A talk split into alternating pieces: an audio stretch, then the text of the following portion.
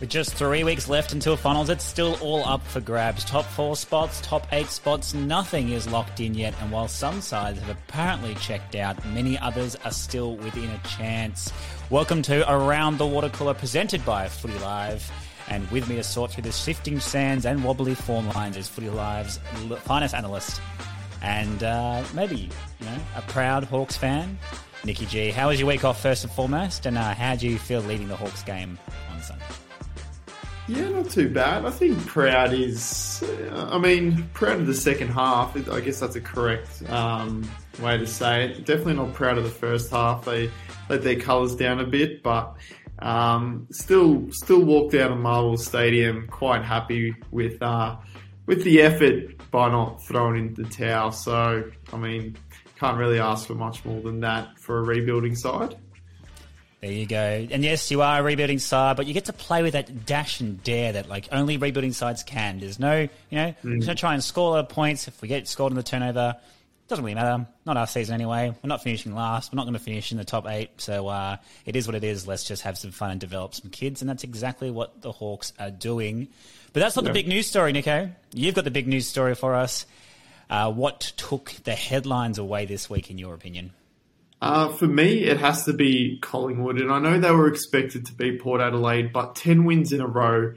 I, th- I think that's just been the story of the season so far. Um, I don't even think Melbourne ended up winning ten wins in a row early in the year when they were um, in their best form. So Collingwood to be you know the most informed team in the competition based on the win wins and losses. I, I think that has caught everyone off guard, Gordo, and um, yeah, I think that it, it's fair to say, you know, they should start to. I mean, they deserve some respect now um, next to their name because uh, I mean, it's it's no. Um, I guess it, it, they have overachieved in a sense. I don't want to say they have overachieved because that's obviously underestimating their um, achievements so far. But um, yeah, to, to win 10 wins in a row, doesn't matter who it's against, um, they still have to get the job done, and they have done it. So for me, uh, the Pies, um, they're the biggest story of this round. They're the biggest story of the year. They're third on the ladder, and they play Melbourne this week, a team they beat uh, not so long ago. And if they do get one over the D's again, um, they'll be second on the ladder with two games left. And they have to be considered for the premiership, in my opinion. So that was my major question for you, Nick. Was uh, can they get to a prelim final this year? Because as you said, ten wins on the trot, arguably the hot form side in the competition. But to be frank, I still don't trust it. They've won a record number of games by both under six and twelve points this year. We've talked a lot about the uh, the infamous Hawthorn side of 2018 that got into the top four and went out in straight sets. Mm-hmm. Does it does it look and feel lucky, or is it just you know a side that knows how to win and is just maximising on the talent available? Because you know, whilst they're not uh, you know missing some gun players, they've they've definitely got you know A graders, they've definitely got up and comers, they've definitely got the rising star and Nick Daicos. But mm. it's not like they're a star stacked team. They're not as you no. know talent depth as Melbourne, as Brisbane, as even Sydney potentially. Yeah. But are they going to win at least one final this year? Do you think? Well, like I said, there, there certainly is an element of they've overachieved. Uh, there's certainly an element of luck in the way they've won most of their games. Um, but yeah, I, I, do think they can win a final. Um, especially, you know, they, they will play at least one final at the MCG. You'd think now. Um, yeah, I mean, if they if they finish in the top four, they'll probably play either Melbourne or Geelong um, at the MCG. If they finish just outside the top four, they'll get a home final, or in the semi final, you know, if they lose that first one. So I don't think any team will want to play them because, um, you know, I, I, still put them in that category of a rebuilding side. Like you said, there's not many stars. So they'll enter this final series probably with the least pressure um, more than any other team in, in that will make finals. I think there is an element of pressure on every single club, barring maybe Fremantle. Um, but I still think Collingwood, they obviously weren't expected to make finals. They're to just, their September footy is just going to be free flowing, attacking, and they're going to have the crowd on their side in more games than not. Um, probably every game except for maybe Carlton and Richmond, it might be more 50 50. But um, yeah, I, I think they can certainly win a final and potentially even make the grand final, Gordo. There you go. The big, bold claims. Speaking of big, bold clubs, your good news comes from one of the other big, old firm clubs, uh, Richmond, and their remarkable comeback against the Lions at the G yesterday afternoon. What did you make of that game, mate? Yep, yep. Lucky Jimmy's not on this podcast because he'd be frothing uh, this topic. Because uh, yeah, it's not often I talk about the Tigers, and I have to say Noah Cumberland, what an absolute performance, Gordo! Five goals in just his fifth game of footy. Um, it is his third year in the system. He was the 43rd pick of the 2019 draft. Um, but he, he was the hero for the Tigers on the weekend, and especially in that uh, first half when Richmond were just blown away by the Lions. I think Cumberland was the was the one player uh, for the Tigers who could probably hold their head up high. And then in the third quarter, early in the third quarter, he got that dribble goal uh, straight after the break um, to begin the fight back, and then he produced another timely goal early in the fourth quarter to get his fifth. And um, yeah, I think it's fair to say without his five goal effort, uh, Richmond don't win that game on the weekend, and Richmond's season probably would have been over as well um, if they lost that one. So um, they can thank the the fifth gamer for for those four points. Yes, and uh, here's uh, hoping that the Richmond uh, forum members on Big Footy and uh, you know the Punt Road End didn't uh, you know bash him too hard on social media the week before for playing on after the uh, the siren, but um, but yeah, a lot of hot takes come from this game from the Richmond point of view. I've yeah. heard you know such esteemed journalists as David King say no one can stop Shai Bolton. is he indeed the best player in the competition, Nicky G? For me, he's probably alongside Toby Greene as the most watchable player in the competition. Um, yeah, he's he's an outright star. I honestly don't have anything bad to say about him. The the way he can impact the scoreboard and yet still get um, such a high involvement in games through possessions. He's probably the best player in the competition at doing that at the moment. Mean, every time he, even though he kicked uh, two goals five, he wasn't that accurate this week. Um, yeah, the ability to still get those opportunities, I'd, I'd definitely have him as um, uh, probably in the top 10 best players in the competition right now, maybe even higher up. That's just going off, off, off the top of my head. But um, yeah, he's an absolute superstar. And uh, on the other side of the coin, there, Tom Lynch many are saying now that he's clearly the uh, the future of Richmond's forward line and uh, you know the, the best key key forward in the in the competition as well.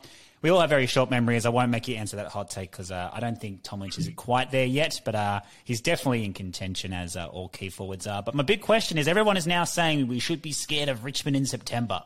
So my first question would be: Do they even make it to September? Because it was only seven days ago that they drew against Fremantle in a game that they, you know, probably should have won. And now they have to face uh, Port Adelaide at the Adelaide Oval, Hawthorn and Essendon at the MCG. And all three of those teams are not easy beats. If we're saying that Collingwood is the third best team in the competition at the moment, then Port Adelaide are definitely, you know, capable of taking on teams, especially at home. Your mob Hawthorn play, you know, absolute no risk, like all risk football, super high risk football, but that means they can be scored heavily and yeah. uh, Richmond can be scored heavily against. They're, I think the defence currently this year is ranked 12th, which is very un-Richmond like, and hence why they're on the fringe of the eight. And Essendon at the MCG in the last week of the year, you know, as much as I don't really buy into the whole like club spirituality thing, I think you know it wouldn't be that hard for the Essendon boys to get up and make sure that one of the old old rivals doesn't make it into the 8 mm um, yeah, will Richmond make the eight? And if they do, should teams be scared of them? It's funny that people do uh, are saying that now that um, you know that you should be scared of Richmond in finals because at half time in that uh, game against Brisbane yesterday, um, yeah, I don't think anyone would have been saying uh, making that statement that we should be scared of the Tigers because yeah, I reckon a lot of people wrote wrote them off at halftime, including myself. I was thinking, what the what the hell's going on here? Richmond are cooked, and yes, they fought back, and yes, they won, but I think there's still so much to prove, and look, will they make the eight? They probably they probably do. Um, I, I, think they've got the easiest run on paper, um, except for maybe that Port game in Adelaide.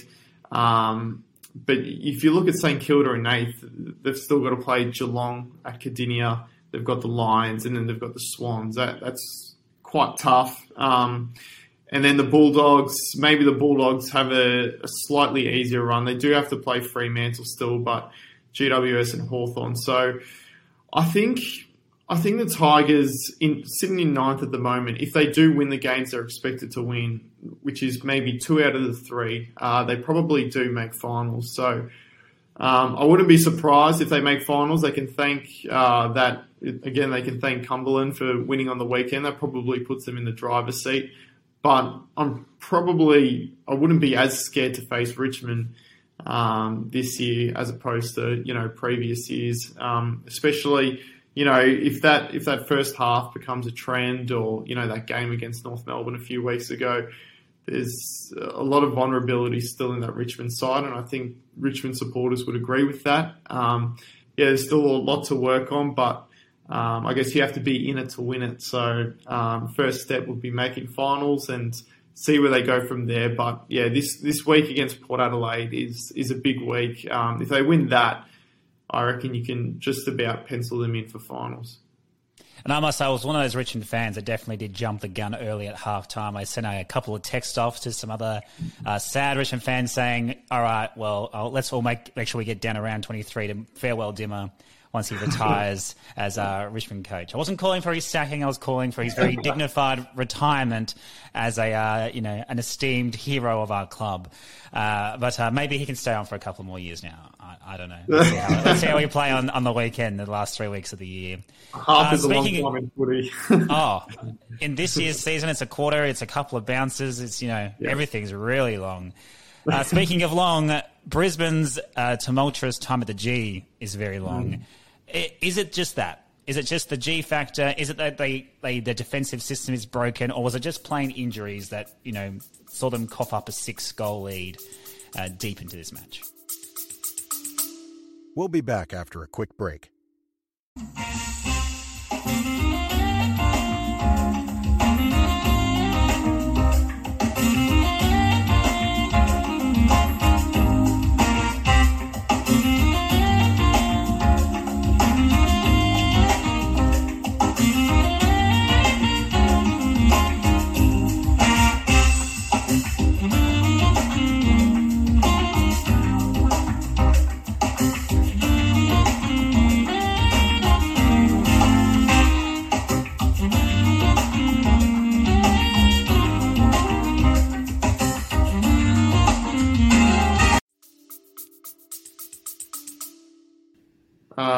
Yeah, I wouldn't be using injuries as an excuse. There was no excuse for what happened. I mean, like you said, seven goals um, over a team that you, you know, I mean, they were all over Richmond in the first half, and uh, you have to put it down to their structure, their defensive structure. When Richmond got a run on, they just had no answer for them. Um, and yeah, it's become a, a really um, like it's become a trend that they obviously don't want to have at the MCG. Um, it, has been a long time since they've won there, and obviously to win a premiership, you have to win big games at the MCG. You've got to be able to knock off the teams like Richmond and Collingwood and um, yeah, Carlton, Geelong, so Melbourne, of course. Um, so yeah, uh, I'm putting it down to their defensive structure. I think it was Mel Michael who came out today or yesterday and said.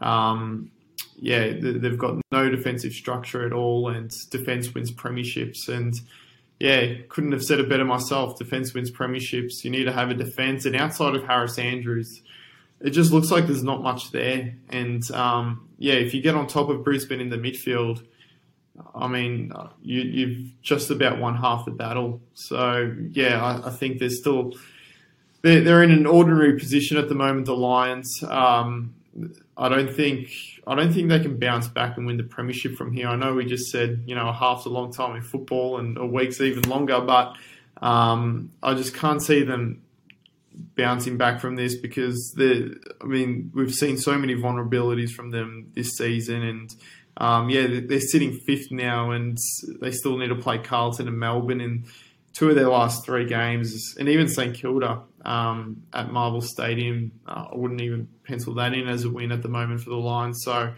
um, it's not looking good. Their top four chances, and yeah, I, think um, yeah they might be in a bit of strife. Yes, and again, as you mentioned, it's yeah, not so much the fact that they they can't get down to the G. I actually think it is that defensive integrity because you look at the results in finals from the last previous years, and once they get matched up against like like v like teams, they are relatively easy to score against. Yes, they've got a lot of scoring power. Yes, they look great when they've got possession of the football. But as you said, when the game mm. gets tight, when the midfield contest gets evened out to a 50-50 prospect as it does in most finals, when contested possessions get evened out, all of a sudden their system doesn't seem to stack up, and uh, it hasn't won them a big funnel in the last couple of years, and it probably won't win them a big funnel this year either. Yeah. So, whilst we're talking of the bad news, let's get into controversy corner. And you left this one very open, opaque, and mystique of mine with a fantastic Kane Cornes esque headline. The four rules that need a massive overhaul in the off season. Talk me through it, Nicky. G. Yeah. Yeah, um, it's fair to say I wasn't happy watching the footy this weekend, Gordo. And you know, I look, I come on this podcast a lot. I have over the last few years to criticise umpires, but I'm not going to criticise umpires here. I'm going to criticise the rules. And yes, there are four four priority rules that I've outlined that do need an overhaul in the off season.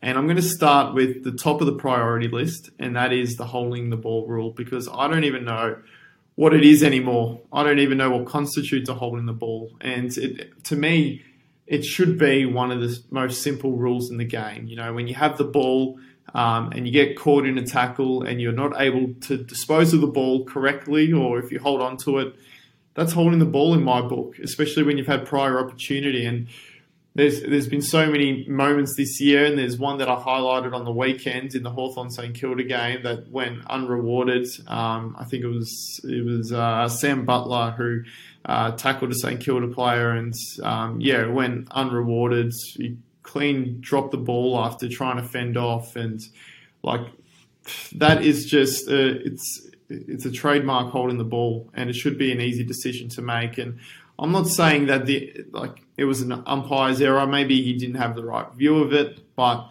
to me, this this rule um, it now just has too many you know little aspects about it. You know, oh, how many seconds has has he been holding onto the ball for? Um, did he dispose of it correctly? Um, did he have intent to um, dispose of it? They should just scrap all that, return to basics, simplify the rule. If you get caught in a tackle holding the ball, it's holding the ball. Um, so that's top of my priority list that they need to fix. It's happened so many times this season. The other three are protected protected zone uh, 50 meter penalties. I think they're just ridiculously harsh. We've seen so many this year that have been paid. Um, where you know a player enters the zone without even without the player with with the ball even noticing he was even there, and you know you cop a 50 meter penalty for it. So that needs to be reviewed. Um, the high contact, that's obviously been a, a, topic of debate over the last few weeks with Ginnivan. Even though they supposedly fixed it a couple of weeks ago, um, I still don't see any consistency with it because Ginnivan, I still think, cops the rough end of the stick because of his name and his identity uh, when it comes to that rule. Um, and in other games, you know, we, we still see it paid when players drop their knees and stuff. And look, whether you drop your knees and you, you, you get caught too high, I don't care whether it's a free kick or not. I just want it to be consistent across all games. Um, so yeah, that, that was the third one, and the fourth one again, another one I've mentioned on this podcast before is the advantage rule. I just don't understand how an umpire can blow the whistle uh, to stop play when there's a free kick, and then you know everyone, all players around the ball stop, and then one player picks up the ball and thinks, oh, you know, everyone's stopped, I can keep running into an open goal, and it happens, I think, every single week. Uh, there's not one game where I watch where it doesn't happen, and why are we giving players um, ability to adjudicate, you know, the rules of the game uh, when they want. It, it, there's an umpire there for a reason, and when you blow the whistle to stop play, that should mean to stop play, and it restarts when the whistle uh, gets blown again. So uh, an easy fix for that would just be not to blow the whistle when there's an advantage. If there's a clear advantage and the play's flowing, just yell out advantage. It's a simple fix for me. So, Gordo, there I've rambled on enough. They're my four rules that need a massive overhaul in the off season. There we go. And to be honest, I, I really hope that Brad Scott rings you up and gets it sorted because you sound like the man for the job. Everyone keeps telling us, you know, footy's for the fans. Give the footy back to the fans. You know, it's all about it's all about the supporters. Give the supporters what they want. Well, you've heard it here first. And uh, tens of thousands of listeners have heard it here as well. Brad Scott, pick up the phone, get on into contact with Nikki G and sort it out for next year. Sending Send it, it in. Yeah. You can find all the clips on Footy Live. To round out, whilst you're warmed up, you're psyched up, you're pumped up, real deal or fake news, all the rest of the prime talking points from the week, your first and prompt reactions. And uh, firstly, interim coaches can't speak home truths. This comes out after Mark uh, McVeigh's brutal assessment of the Giants' insipid performance, where he said his players, all but eight, and he named the eight who did perform, had checked out. Is uh, that okay from the interim coach? Uh, yeah, I, I think so. I, I, think if you're a GWS supporter, you would want transparency. You would want um, players to be held accountable. Um, and I think if you're one of those players as well, and you're being called out, I mean, it, it might not sound good, but I think it, it's extra motivation to lift your game. Um, so I, I, don't I don't mind that at all. And yeah, he, I think he's in every right to. Um, yeah, to make those calls. You know, he's been assistant coach there for a long time, and now he's got the uh, responsibility of head coach for the time being. So, you know, it's it's his way, and um, I'm sure he's chatted to the players privately, and um, yeah, I, think you know if he feels the need to to call them out and. And they deserve to be called out as well. I think the GWS have been probably the biggest disappointment uh, of the 2022 season. So yeah, if he feels the need to do it, then so be it. And the the players should just you know cop it on the chin and and learn from it. I found it very interesting as well. Some of the uh, media saying like he can't say that if he's like only interim coach, and I found that surprising because like it's not like he hasn't been in the club for the last three years. Like he has been part of Leon Cameron's assistant coaching panel. He's a senior member of the club. Mm. He's currently the interim head coach. I think he's allowed to say it. I think they would respect it. And by all accounts, it went down as well as it could. I don't think anyone was happy about it, but um, I think everyone respected that opinion, that take, and things seem okay in the Giants' land. Although, with all their salary cap issues, I think we'll be watching this space come trade period and becoming uh, the draft, and there'll be lots of picks, lots of draw, lots of uh, trading and going around the for the Giants because uh, they've got some money issues to sort mm. through. Opposite side of the coin, do the Saints deserve more respect? Brett Ratten was disgusted at the media because, of course, Brett Ratten was disgusted at the media because that's what he does best. And he said that, you know, despite the fact that the Saints didn't play their best, we should celebrate the little things in life, like a St Kilda win against Hawthorn by 12 points.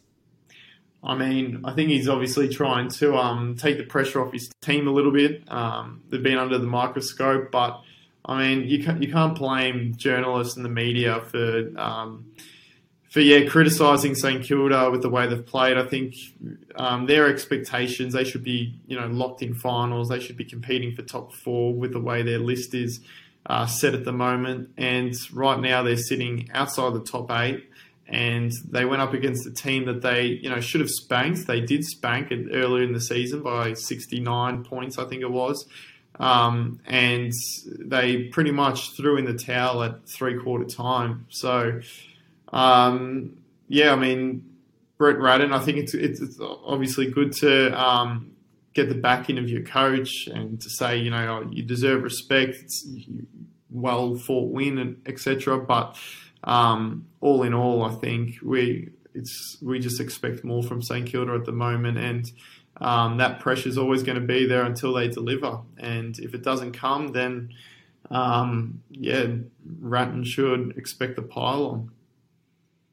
Well said. And uh, last one, more positive news. Well, maybe not, unless you're a Geelong fan, but uh, everyone's psyched because not only are Geelong winning, not only are Geelong on top of the ladder, but apparently is Dangerfield back to his very best, finally primed for finals. it looks like it. He's put together probably his best game of the season, and it's been a long time coming because obviously he's had the injuries this season, and um, when he has played, he um, hasn't really um, impacted the game as much as what he would have liked or Chris Scott. So, um, yeah, besides that round one performance, I think against Essendon where he had 31 disposals, this was probably his next uh, best game impact wise. He had the 26 touches. Um, he kicked a goal, and he, yeah, he was instrumental in the win and in the fight back um, when Geelong seemed to be struggling in that uh, first half. And um, yeah, obviously they just rampaged home, and yeah, he was at the centre of it. So if Geelong want to win a premiership, if they want to um, turn around this little September hoodoo, if that's what you want to call it, um, if they want to turn that around, then they they need their uh, their leaders and um, I guess their talisman, if you will, uh, to lead the way. And Dangerfield is exactly that play for Geelong. And you know when he's up and going, he's obviously you know one of the best players in the game. So yeah, it's good to see from a Geelong perspective. And um, yeah, if if he's back in best form and if he's starting to peak. Um, right now, then that is a very scary prospect, and the Cats will be hard to beat. And that all feels like deja vu. We're coming into, you know, round 21. The Cats are on mm. top of the ladder. They are going to have, some, you know, at least some home games, probably at the MCG, but maybe one at uh, Kardinia Park, depending on who they get in the first couple of weeks. And, uh, you know, also feels like deja vu is the Cats probably not getting it done. But will this be the year they turn it around? Seven weeks' mm. time, we'll know. Speaking of deja vu, each week Dario comes as our number one super fan with his Dario's Digest, and this week it is the question on everyone's lips. Welcome to another episode of Dario's Digest, giving you something to digest every single week. Looking at all the teams run home, are Carlton a big chance to miss the top eight? Have a good week, guys. So there you have it, Nikki G. Will Carlton miss the eight? So a tough run home for them. They have the Lions at the Gabba, Melbourne at the G, and then round 23. And I don't care who you barrack for. If you can find a ticket to round 23, Carlton versus Collingwood, then you should do yourself a favour and get on down to the MCG because this is going to be probably the game that decides the Blues finals hopes. Yeah. And, uh, or maybe don't. Maybe stay away because that could be a chaos. Uh, in the stands game, especially out in the outer, up in the bleeds. But um, oh, yes. the question first: Will Carlton miss the eight? Short answer. Oh, no, I, I can't see it happening, Gordo. They, they've been locked in there all season, um, and they've been one of the most exciting teams to watch. Um, even though the odds are against them right now, and I just I don't understand how they lost to Adelaide on the weekend. How can you let a team that was placed, you know, third last on the ladder, beat you in contested ball and inside fifties? How can you make them look hungrier than you when finals is on the line?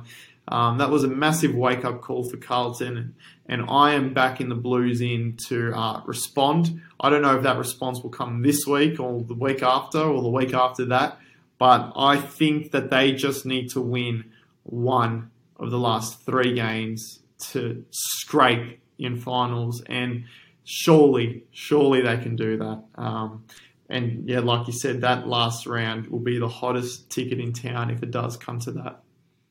Well, it, it all depends on this week, I reckon, because I think Melbourne's come back into form. So I'm saying that Melbourne win that game against Carlton. Yeah. If Melbourne are a, a proper top two premiership, you know, retention type team. So then it's all about this week because if they if they lose to the Gabba, then lose to Melbourne, they're not beating Collingwood.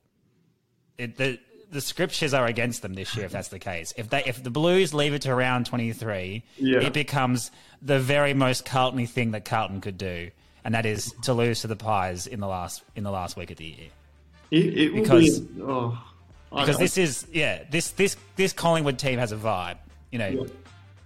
Ten wins in a row. You know, eight by less than eight points, whatever it is.